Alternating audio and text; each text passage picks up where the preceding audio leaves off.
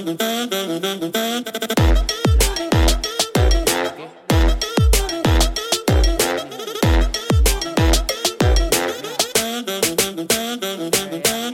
and welcome to REDD's Business and Technology Podcast. I'm your host, Jackson Barnes. I'm your co-host, Brad Ferris. Today we're sitting down with two guests, Lucas Meadowcroft and Dean Cavanagh.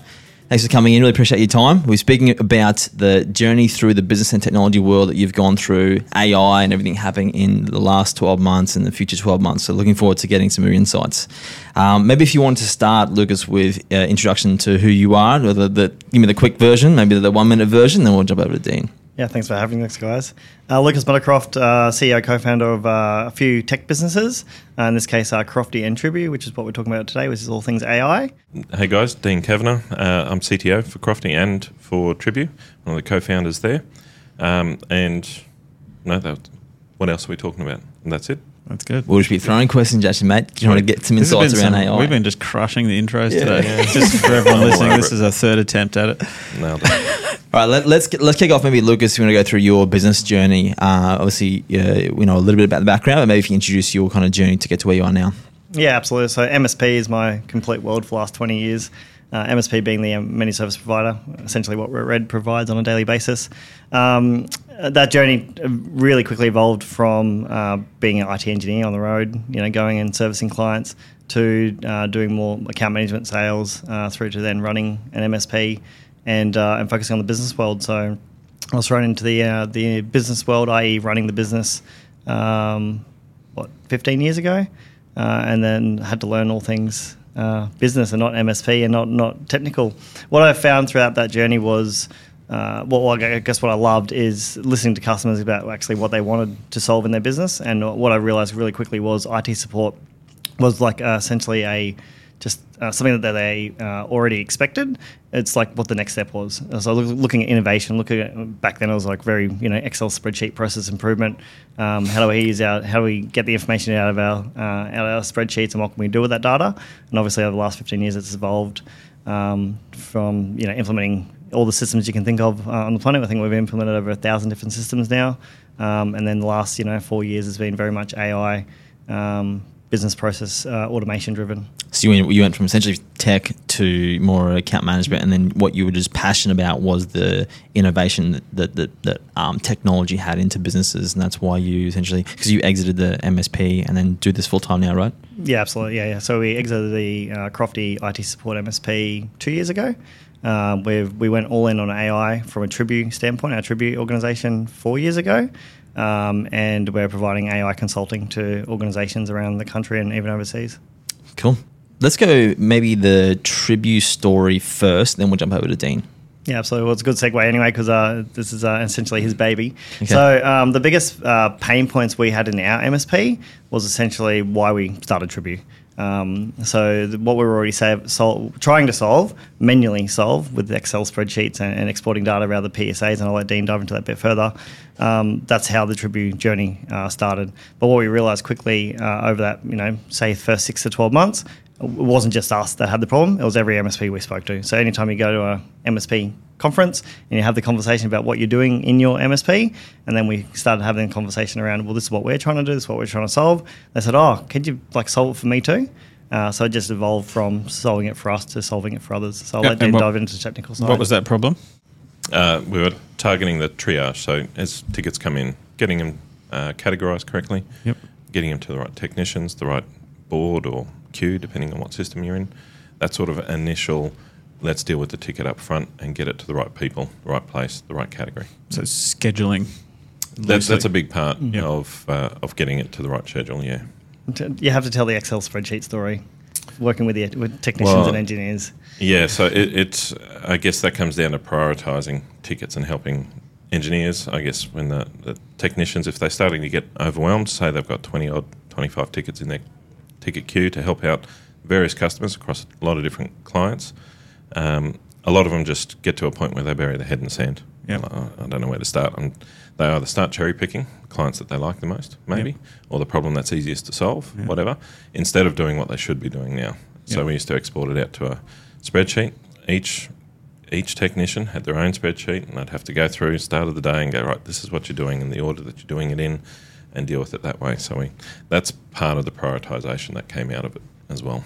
Yeah, wow. So literally sitting there, so the technician rocks up in the morning. They can see I have to do this job, and then I have to do this one, and then I have to do this one, and they couldn't move on to the next one until they did that job. Yeah. So very much hand holding. But we That's- that's found super when micromanagement. super Yeah. micromanaging. Yeah. Yeah. do not recommend. But what I guess what Dean, because Dean's very you know very technical. What um, what I noticed throughout that journey is the output we got from technicians, this and the also the, the happiness we got from the techs as well or engineers um, because they love structure. Yeah. Yeah. They want to be told what to do, and so they were happier.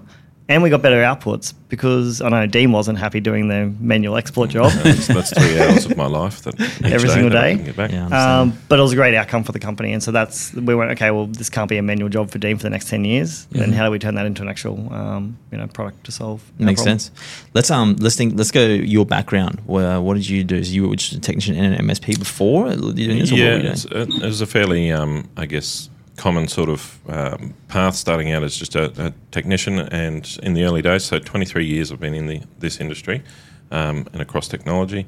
Uh, in the early days, I was actually Lucas's manager um, back when he started. So I've got three years on him on this. um, but just going through just working with small business largely and a few home consumers as well in the very early days, which I won't go back to. Um, Teaching people how to use Facebook for yeah, the first time. all that sort of fun stuff, and then moving more into business projects. And I guess that sort of project um, focus became a big part of it. Understanding scope, understanding outcomes uh, from a business perspective, and a total strategy for a company. Okay. And quite often realizing that uh, most customers don't know what they want.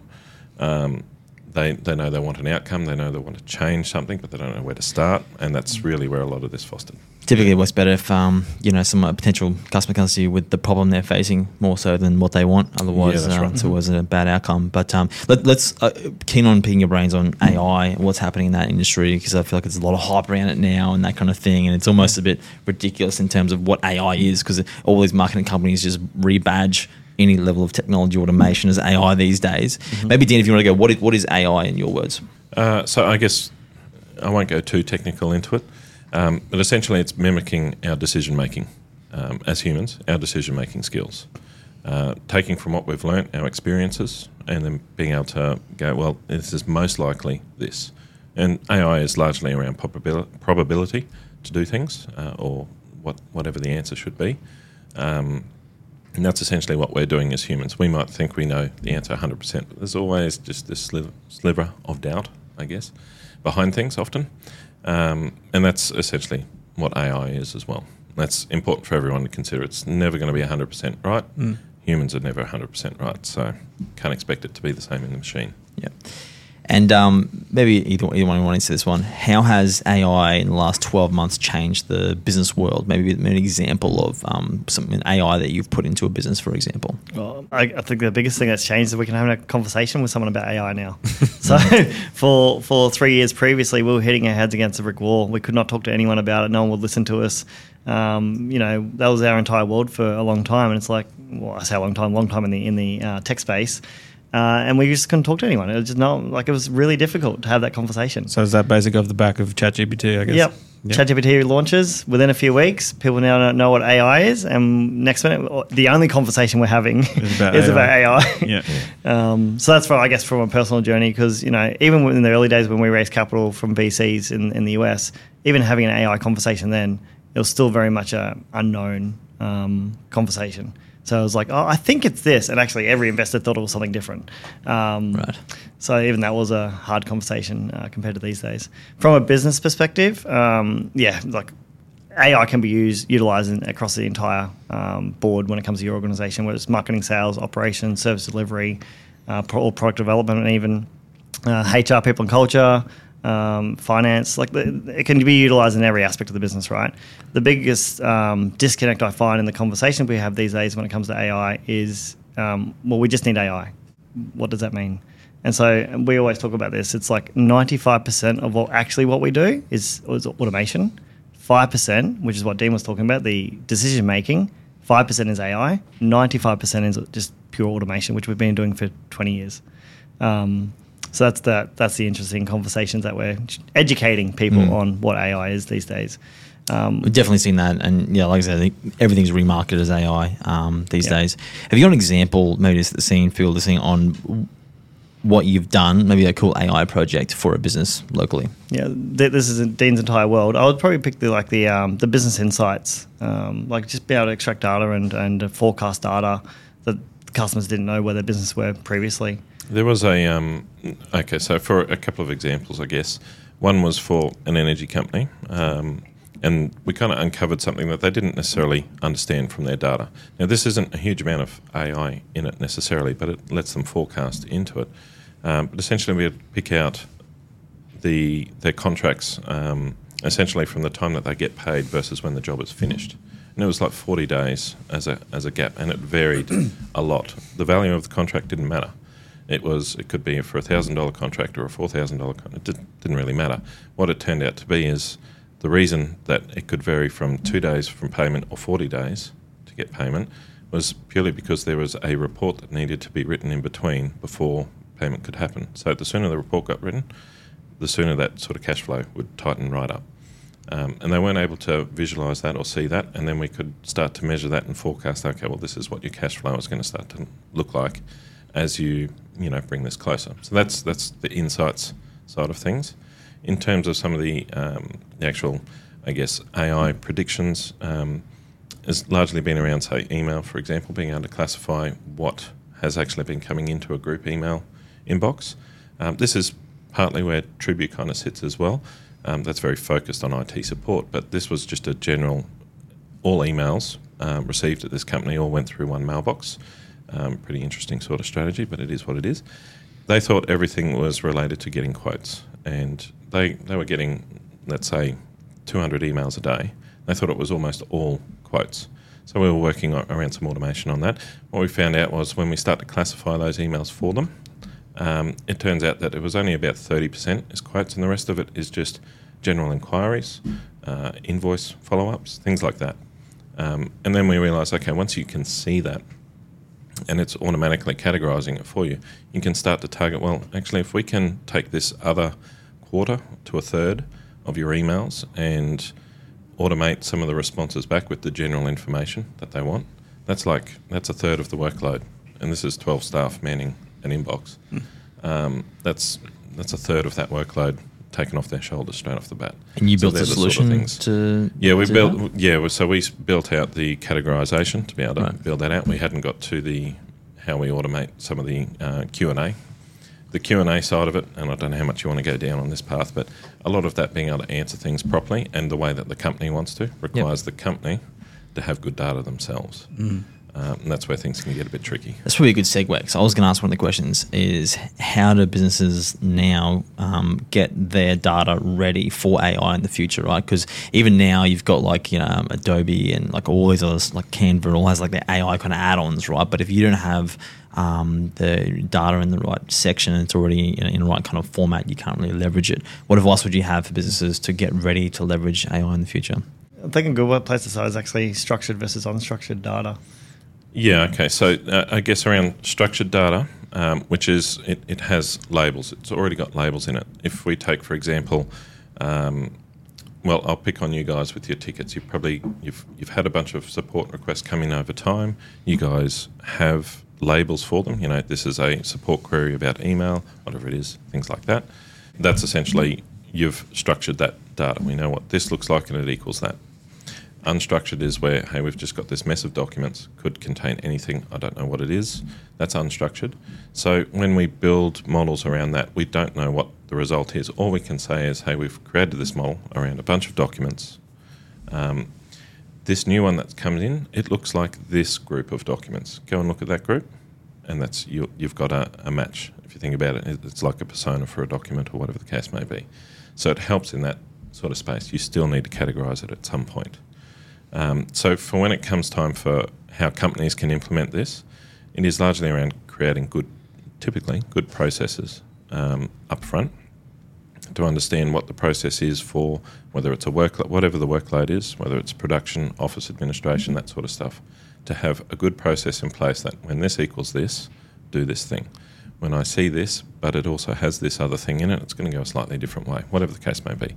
It's a lot of business rules, but typically, if even if it's just a human learned behaviour and it's gone a particular path, that's where I can pick up and uh, say, okay, well, this content moved along this path. I'm going to move it along it for it. So your advice there is to essentially evaluate where information is coming into the business and make sure it's categorized and um, set up in a way where in the future you can potentially automate that. That will get you the cleanest results typically. Um, if you don't have that, and I know that can be hard for a lot of businesses to kind of set that up. Um, the next thing I guess I would focus on is at least some level of consistency. Make sure that the way things happen in the business remain consistent for a period of time. It might be you might have to micromanage a little bit to make that happen, but then you can at least pick that up. Um, even if it's for a, a few months, whatever the case may be, you've got a few months of good behavior in a process the AI can then learn from and start to replicate for you. I assume also if you've got your data set up like that, when you do come down the road to do some sort of analytics or insight or automation project, it's going to be a lot cheaper. Yeah, mm-hmm. absolutely. It Yep. makes it so much So easier. there's Yeah. probably some incentive yes, right there. Absolutely. We're seeing that as a blocker sometimes when you put automation in place, right? And the business is like, we want to automate this. Then you have a look at it and it's just not in the right format. Therefore, someone internally has got to spend weeks going and getting it done Yeah. properly. And that then it just doesn't happen. Um, Yeah, that's right. It's a bit of a problem. What other roadblocks have you seen from businesses not being able to leverage automation or AI um, because of a other issue? Uh, typically, it's been around. Uh, we'll go controversial and say people, Right. people that don't want to adopt it, or people that will throw a spanner in the works because they think they're under threat. I guess their role, whatever the case may be, um, and also around accuracy. A lot of people get worried about accuracy. Yep. Um, they're probably the two the big roadblocks when when you've got the data thing sorted and a good process. It's going to be people and accuracy and understanding really where accuracy sits. So I don't know if you want to dive in on either of those two points. Well, how do you get past those blockers around the people piece? It's got to come from leadership. Um, the companies who we've been working with that have adopted not just AI, but just adopted the future of working, it's uh, their mindset. Their mindset is they want to move forward, they want to be better, they want to be better than their competitor, they want to be the leader in their industry. That mindset and, and drive, then um, from a leader point of view, then drills down to the rest of the team members. Um, and whether the team members that don't embrace it are there anymore or not, that's a different conversation. Uh, but it's, it's coming from the leader and it's coming from the top. I will. I will say on that side of it. I guess if you can show that one leaders leadership is using it as well, but also to say, hey, this isn't a tool to replace you necessarily, and quite often AI is not going to replace the entire workforce. That that seems to be a nice big hype train that's out there at the moment. Um, it's going to take a long time before we're in that sort of space. That's not like the next twelve months. Um, and I see a few speakers about AI get up on stages and say, "Hey, everybody's under threat. It's a big danger." It, it's not around the corner. It's coming eventually, uh, and I don't think it's going to be as big as what people are saying. That's just my personal opinion out there. But essentially, if you let um, let your staff embrace it and show them how actually this elevates your career, you can you can get rid of the stuff you don't like doing and focus on the thing that you actually like doing because the AI is going to do this boring bit over here. If you happen to like the boring bit, that might be a bit hard, but this normally is a career elevation for a lot of people if they embrace it. It's a good way of looking at it. It's probably something you do pretty well, Brad. He's uh, always saying, ChatGPT, ChatGPT is the thing. Yeah. Yeah, that Oh, it's going to give you it's going to give you a good base to start. Yeah. You know, you can save however much time depending on what you're doing. Um, I find I always have to go back in and, and edit, but it just takes away a lot of the. Mm-hmm. Uh, you don't have to deal with a blank page anymore. You get something That's to, right. to Think- manipulate and work with straight away. Things that would take you hours to do is now literally five minutes. Yeah. Why would you not want to make your life better? Yeah. Um, a, a real quick example off, off the back of um, what Dean said is quick wins, right? What we call quick wins. How do you how do you get leadership? How do you get staff members? How do you get anyone in the company to embrace change? Essentially, AI automation. Quick wins. So quick wins could be as simple as uh, example the other day was like um, staff members are uh, looking at a PDF document, taking information from that PDF document and putting into a system that's what they do on a daily basis. Is it a full time job? No, but it's a part of the job.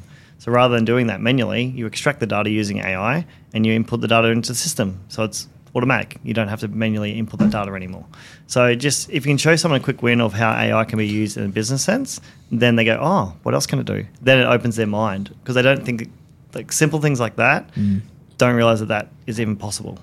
Yeah, That's and good then it's and it's often just then redeploying that person to do something else that's more meaningful. So Yeah, what, that's what would you say to people who? Um, I think you probably get this a lot of the time, so I'm going to ask it um, uh, and get your response out of it. Say it's a accounts payable automation, and uh, no, it's, it's big numbers. If it, the AI changes numbers here, it could be backwards heaps, or you know, pay people wrong amounts, for example. Uh, do you still get pushback in that area, or people are okay with that? I think this is the accuracy conversation. It is a bit. Um, look, when it comes to hard numbers like that, and I will say a lot of the LLMs that are out there, ChatGPT is the, probably the most common one, hasn't got that right 100% of the time, and people need that part to be right 100% of the time. So what do you do? um, for those sort of things, you don't have that decision making done by the AI. That's the short answer. Uh, so it's more um, sensitive information, whether it's you know dollars or whatever else. Um, if you're letting AI to deal with that, and if there's a mistake, it can have a massive business impact Mm. if it's wrong, uh, which, which basically is accuracy, right? Um, so your advice is to not automate those things. You can automate the creation, but I'll, I'll put it to you guys. Um, if you guys happen to have a, a large tender that's about to go out, for example, I'm sure more than one person looks at the final result. yeah, That just remains in place. It's just the initial build and all the time that goes into building that up can be done by AI. And then you're going to have some fact checkers, let's call it, hmm. on the tail end of it. That's already probably part of your process for critical information hmm. to just do a check. That still happens, Yeah. and you would remain that would remain in place. Someone told me yesterday that there's actually a, an AI tool. I can't remember the name of it that can actually help you with tender responses and just uh, do eighty percent of the work. I was like, huh, Yeah. interesting. Out of the box today, you can do like ones that we're literally quoting on right now for clients is to automate their entire service reporting. So something that would normally take one or two full days' work to write a full service report, we can do in I don't know minutes or Yeah, right. yeah. So, what are, what's the majority of the work that you're doing for businesses, um, uh, processes or functions you're putting AI into? Yeah, I guess our um, background is all about business process internally. So we're not going out there and creating new AI apps and, and helping people, you know, solve world, world, world problems. It's really focused on the internal uh, automation aspect. So how do we remove all the mundane tasks from uh, staff members and give them time back, like Brad said before, so they can do more meaningful work? That's our core um, core aspect. so that service report example. So you'd be pulling from multiple Systems and data sources. Yep, multiple Yep. data sources, multiple systems.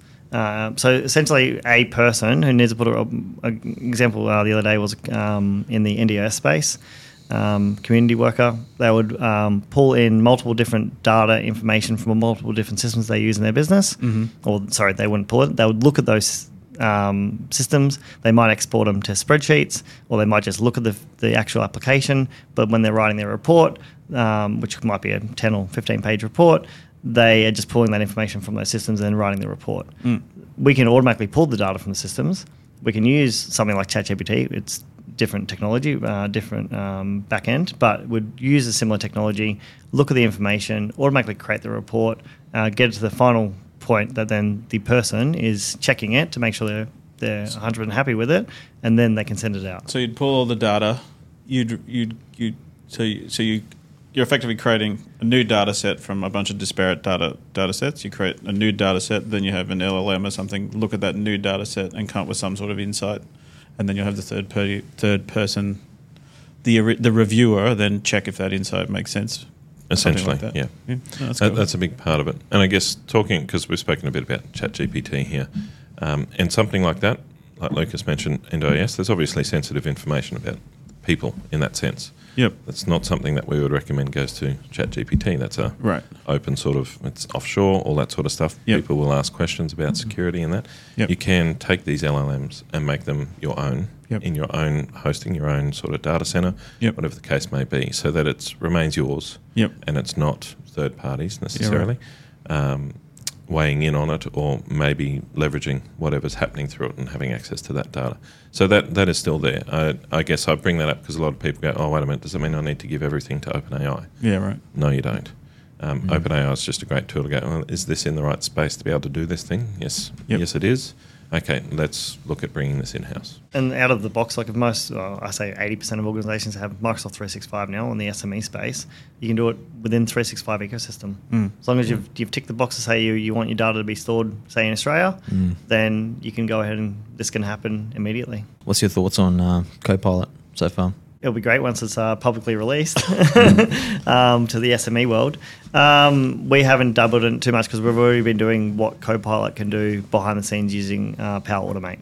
Right. So from a user interface um, and a like a, a user in a business using Copilot on a daily, daily basis, we haven't uh, even dove into that yet until it's yeah more publicly I have a available lot of- the enterprise side. I have a lot of technical questions that sit behind it. I'm like, I'm like, okay, so they're saying it's doing all this. I wonder how how well is it versus hey, is it just you know an OpenAI plugin of sorts that has a nice little Microsoft badge to it, or is this very personalised to the business? I know uh, from others that I've spoken to that are using it because I haven't had a lot of hands-on time with it. They're saying no, it's personalised, but it's still not quite right. So. Mm. Uh, and I guess I do want to dive into it with my technical hat. Yeah. because it can't be rolled out to SMEs uh, like per user per month scenario unless you go and buy the enterprise licenses right now. Um, it's like, well, you can do everything that it says it can do because there's no documentation on Copilot. Um, you can do everything out of the uh, as it would do behind the scenes using Power Automate anyway. Yeah, looks cool though. But it does, It does. yeah, yeah, it does. Um, Um, you know, early next year, hopefully Q1. Hopefully, it'll be I don't know. Right, unless you guys have some insights um, rolled out and we can publicly start using it every day. That'd be amazing. Yeah, we'll see what happens. Yeah. Um, definitely an exciting space, uh, and like I think it'll have a really positive impact to small businesses if it does get rolled out. But we'll see what happens there. Maybe one for you, Dean. What's going to happen in the AI space next year? In, your thoughts? Um, we're, we're seeing a fair bit around this multimodal, so being able to deal with text as well as images and, and files and things like that. I think that's probably going to expand out a bit more. When we talk about what's happening in, I guess, the public realm, so the OpenAI and uh, now with Gemini, which I think just dropped yesterday, Yeah. essentially, uh, which is looking pretty impressive. What's that? We'll just so that's Google's. That's Google's- ChatGPT. yeah, it's like the next level of their Bard, which was their original release. what a name, I know. Bard. Yep, that got me excited. Um, so is much better. my, my thought is that that multimodal stuff will probably expand out. I know they're trying to do stuff around sound and music and things like that, but Yep. I don't know where that will fly, so to speak. Look, I think there'll be a lot more focus on how do we make this uh, usable to a wider range of people. I still don't think that there's a huge amount that will happen direct to businesses, as in there's not going to be uh, an open AI created plugin into whatever your current ERP is, for example. It'll be up to the ERPs to create those Yeah, things. like so a lot of that will release, I think. Well, it's, Yeah. you can save time on documents. It's still a little bit gimmicky. It is. Like it's Mm. It's useful. Like that's why I like the prospects of Copilot, just because my understanding is just in 365, and that's not all we use, but a lot of our information is in 365. But f- for me, being able to question what's going on in mm. my environment and like you know, have we met with this client or show me anything around Yep. this document or what's Jackson been up to or whatever, like that it will be able to give those somewhat, for lack of a better term, gimmicky insights, but still quite useful. Like it would mm-hmm. still save me time and give me um, a different perspective. So, but yes, is it solving all the world's problems? Not really. No, but it's going to be useful. Yeah. I would say that we're going to see um, a bit more maturity. Like you mentioned before, Canva and a few of those that have AI built into them, Yep. they will start to probably mature a bit more. They will actually get a lot better at what they're doing now. Like you can see where they're headed. 2024 will be a bit of maturity around that, I believe. I don't know how many massive sort of insights there are that will, like, really big leaps forward that we'll see. It is really hard to tell though because it has been moving at such a pace now that it's just getting a little bit And I insane. think I think that is part of the problem. Like if I just think about ChatGPT, it's you can you can only give it so much to look at. Mm. Um, whereas you know, like that reporting example we mentioned before, if you can connect all these different data sources, pull out that data, and then give that you know, new data set to to an AI to then okay, look at this. So you've done a bit of that, like you said, the ninety five percent, five percent. That's pretty powerful, and that's where you can get Yeah. some real meaningful. Uh, So business is going to thrive. Yeah. Yeah. I guess for the audience listening is um, if you have an AI first mindset. So anytime I look at a new product or, or using any of the tools internally, I go, well, what can I do from an AI point of view before I think about what can I do out of the box? Um, example, I said yesterday we met with a, client. I had to um, create process maps, and so I've been creating process maps for you know ten years. Um, and so you normally sit down with the client, document everything that they do in their in their process. This is accounts, um, you know, talk accounts payable, accounts uh, receivable, document all their processes. And then you go away and spend an hour or two hours creating process maps on you know the entire process. I said no, AI first mindset. Sat with the client. I said, do you mind if I do this with you? So I documented their process sitting with them. And at the same time as documenting, I put it directly into FigJam, which is the Figma uh, process map version, into their new AI tool and it, we created the process maps there and then on the spot within five minutes. The whole process map, start to finish, completely created for me. So what's what's it got in it? FigJam. I know FigJam. Figma, FigJam's a process map uh, tool and, and they've got some AI. So what did how did it save you the time? because it created the entire process map for me. Didn't have to I piece didn't have- together all the bits Where you and just pieces. voice it. recorded it. And I, t- I typed. You couldn't do voice recording. I just typed out the process. So Yeah. yeah, yeah. Um, Cool. So when this when this task comes in, um, what happens after that is I then have to input that into the system. I then have to notify this person that this uh, that I've imported it. I then have to tell this person the next step, like literally the step by step. Like you, you still got to get out of the person Yep. every step they go through. Yep. But once you document that inside um, the system, and I, I'm just using Figma or FigJam as an example because it's a good tool. Um, normally, you'd physically go and create the diagram, you know, the diagram. So create the the shape, all the different shapes you'd use in a process map, and Yep. then you'd spend the next couple of hours trying to figure out if that sits right. Move that arrow here, push this arrow here. Uh, it takes time, right? Yeah, yeah. Hundred percent. I was not expecting it to be because it's a brand new release Yep. just a couple of days ago. I was not expecting it to be perfect. It was so perfect. I got the custom to review it a few times, and they said it's it's exactly what we go through yeah, I think you're on right. the spot with the customer in their office. Yeah, it's definitely going to mature. I think next year, um, how AI and in, in the tools as well um, that are being leveraged, that's going to mature as well. Like you know, you look even prior to like ChatGPT and stuff. There was things like was it Google who had that phone thing where you could call the AI assistant or Five, whatever. six years ago? Yeah, that was. That, That's what I was going to say. It's like that was a long time ago. But even today, no small business is using that. Uh, everyone has like standard IVR stuff kind of calling through. So um, it's probably going to mature and push out all those little things where you could leverage AI, but it'll get more products around that kind of space. And I think that's a definitely good advice on where that's going. Let's um, pivot a little bit. Maybe Lucas, back to you. Uh, raising capital uh, in Australia as a kind of tech startup. You want to explain your journey and process you went through, and maybe lessons learned. Yeah, absolutely. So um, when we came up with the concept, well, Dean was able to build the concept via spreadsheets, um, and then um, we wanted to turn into a product. We you know spoke to many MSPs, and they also wanted the idea. Um, we started diving into the world of well, do we want to bootstrap this like we have the last ten years in our you know businesses, or do we want to go get you know, get funding and go quicker? And we knew from an AI point of view we needed funds to do that. And so that's why we made a decision, collective decision as a team.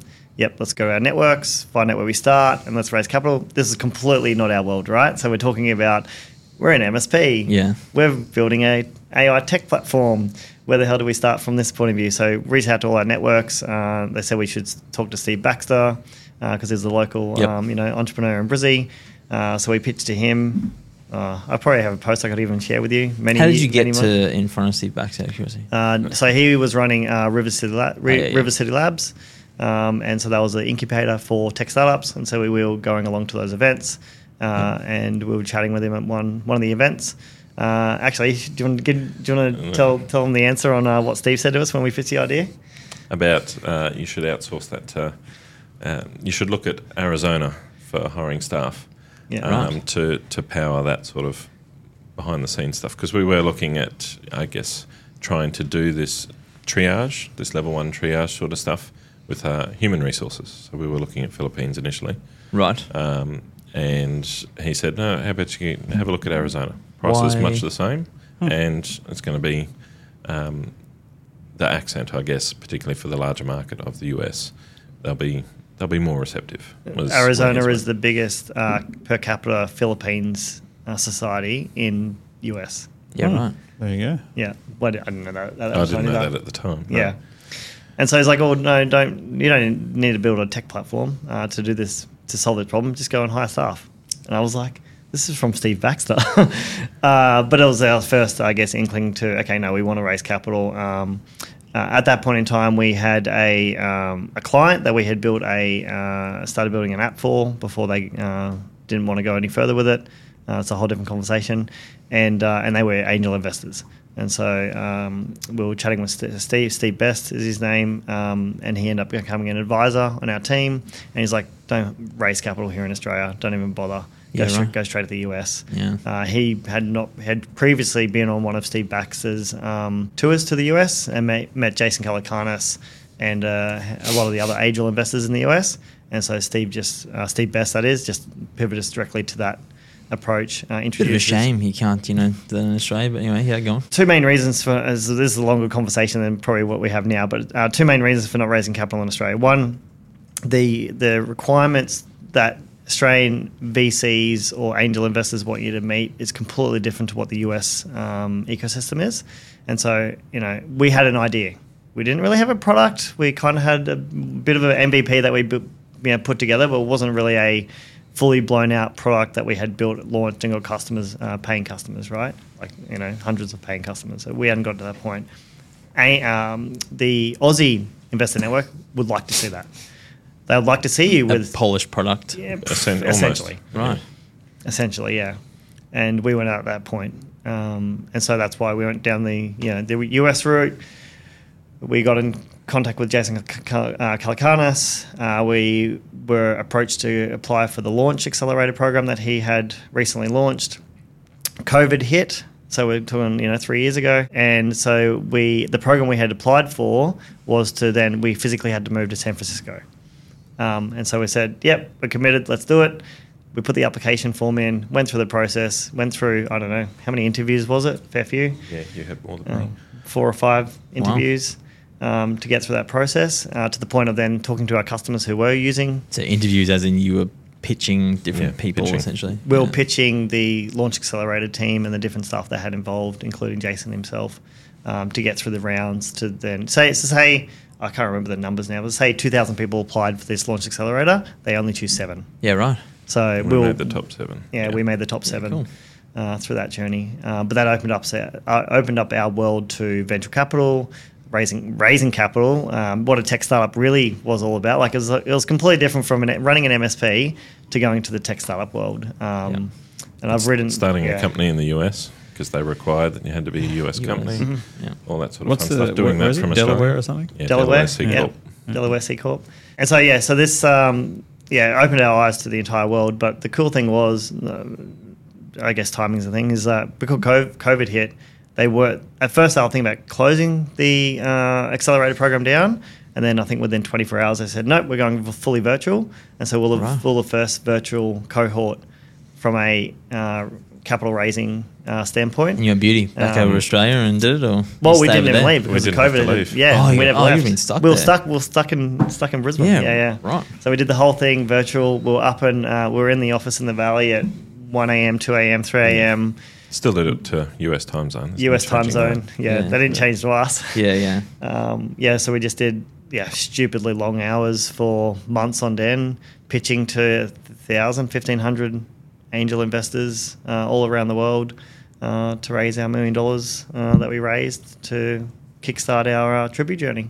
Cool. That's the short version. yeah, yeah, yeah. No doubt, no doubt. This would have been a lot, lot of lessons learned through that process. Lots of lessons learned. Yeah, No doubt. Yeah, well, but amazing people we met. Like we got to meet um, like all the, all the majors you'd think of, but then also um, like the person who runs the innovation hub at Disney, Yeah, all right. the innovation uh, guys at Nike. Um, we got to meet some really cool cool people. Um, and when I say all the majors, like all the major VCs that are in the US, Yep. um, we got to meet. You Has that, has that angel world changed much? I remember I've I've um, Very tightened up. so Calacanis was the inf- invested in Uber and Yep. was there another there was Airbnb. another- Airbnb one of Uh, the, was it? and he wrote that book. Calm. Calm was the other big Calm, one. yeah. Oh, was he in Calm? Yeah. Yeah. Okay. Um, he wrote the book Angel. Yeah, which is all about that angel investing. So that Mhm. was that's I want to say that's almost ten years ago. That It's a while back. Yeah. He's written another one. I don't know if it's come out yet. Oh, he keeps talking about that he's been spending time Okay. writing a second book. So So you're still in touch with him? Uh, we're part of a few of the net, yeah, because you, once you've got into the launch Yep. um, accelerator, you kind of become part of that community and you remain in there. So Yeah. you, has it shrunk? Is that Uh, so two things. One about the community. There was, I think, we were like the 200th um, co-founder, part of the Slack community, and there was 580. oh wow okay Um, so whenever we raise a capital, you know, three years ago to now, he's still actively invested, even though the market's completely bottomed out. He's still actively investing into somewhat ten startups a month, sometimes like that. Um, yeah, so with the market bottom, bottoming out the last you know twelve to eighteen months, um, the whole landscape's changed. This, this is the mentality, not just Australia, but this is what global now. As a company with an idea, or, or a founder, or an entrepreneur with an idea, uh, there's really, unless it's you know the people extremely well, fa- friends and family, you're not raising capital, or you've got track record. So say you've been, you've already raised capital s- two, three, four times from VCs, and you've raised tens of millions of dollars. Then having an idea, they won't back you. Yeah. So what you need now is you need an idea, you need product to market fit. Product to market fit is absolute crucial. So what that means is you have not just a few paying customers, but tens or hundreds of paying customers. Um, hundreds is a product market fit. Right. Product market fit. But the the number one crucial, I guess, aspect of any technology founder now is recurring revenue. One hundred thousand dollars MRR is now the number you need to hit before you go out to raise capital. MRR. One hundred thousand dollars monthly recurring revenue before you look at raising capital with VCs in this market. Hmm. It'll change again. Another Yeah. eighteen months, two years, it will change again. Yeah. Um, but talking to a lot of VCs um, around the world, that's like cool. You've got your product out there. You've got some traction. Come back to us when you've got to 70k. Come back to us when you've got to 80k. Come back to us when you've got to 100k. Yeah, then we can talk about raising capital. So I'm like, but if, once you get to 100k MRR, do you really need to raise? It's not really a startup anymore, right? It's not. It's kind of like a business now, and yeah, pretty you, yeah, it's you- big the only and you need to raise capital then is to fuel the fire to Yep. you know hire the you know 20 BDMs and SDRs and just go out there from a sales and marketing point of view. Yeah. So, hmm. Interesting journey. What um I'm conscious of time, we've gone a little bit over, but uh, what's next for Lucas and Dean and you know, Tribu and what you guys are working on? Tribu these days is really focused on the vendor, so we're doing vendor integration. So selling uh, AI software to MSPs hasn't really gone to plan.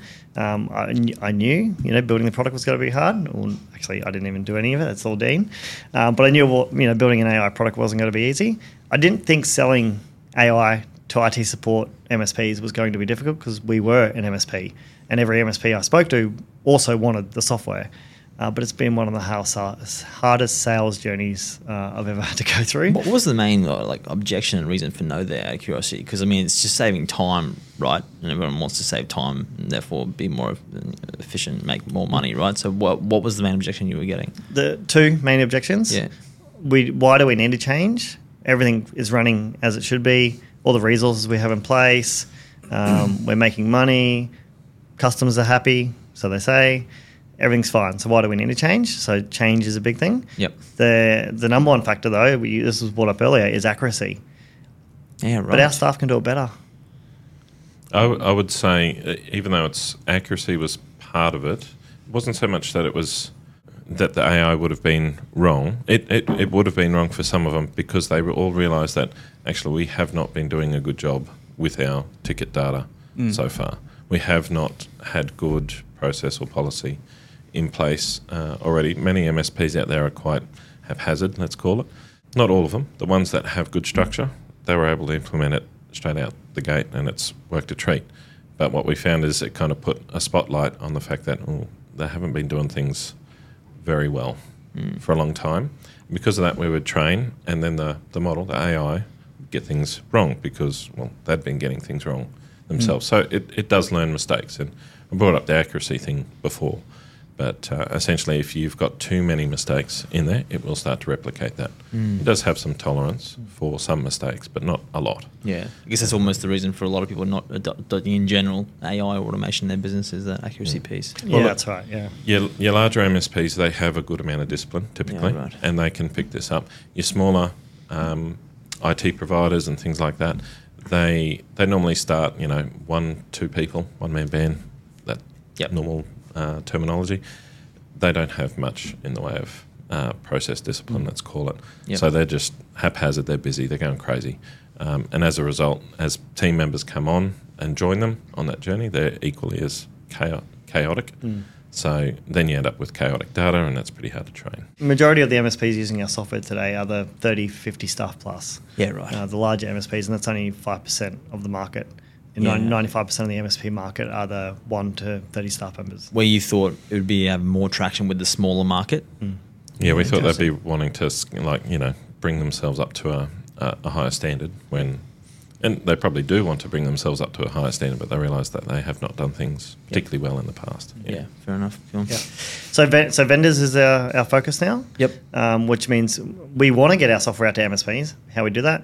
We're now integrating into a few vendors in the MSP space, Yep. and so we'll most likely become that whole white labeled. MSPs won't even know they're using our software because it's going to go through the vendor. We help vendors embrace and adopt AI because they're all talking about it. Yep. So if we're going to help our vendors adopt AI, it just happens we've built the model for MSPs, then it's a win-win. Mm-hmm. Conscious of time, so I won't wrap up there. But uh, thanks, Connor. It was really get, good to get some um, of your insight around AI, around what's going to happen next year, and how businesses are leveraging it now, and um, how your view on AI and what's happening. So it's an exciting time, and uh, appreciate you Shell coming in and sharing the insights. Thank you. Thank you very much. Thanks for having us. Thanks, guys. Thanks, Brett.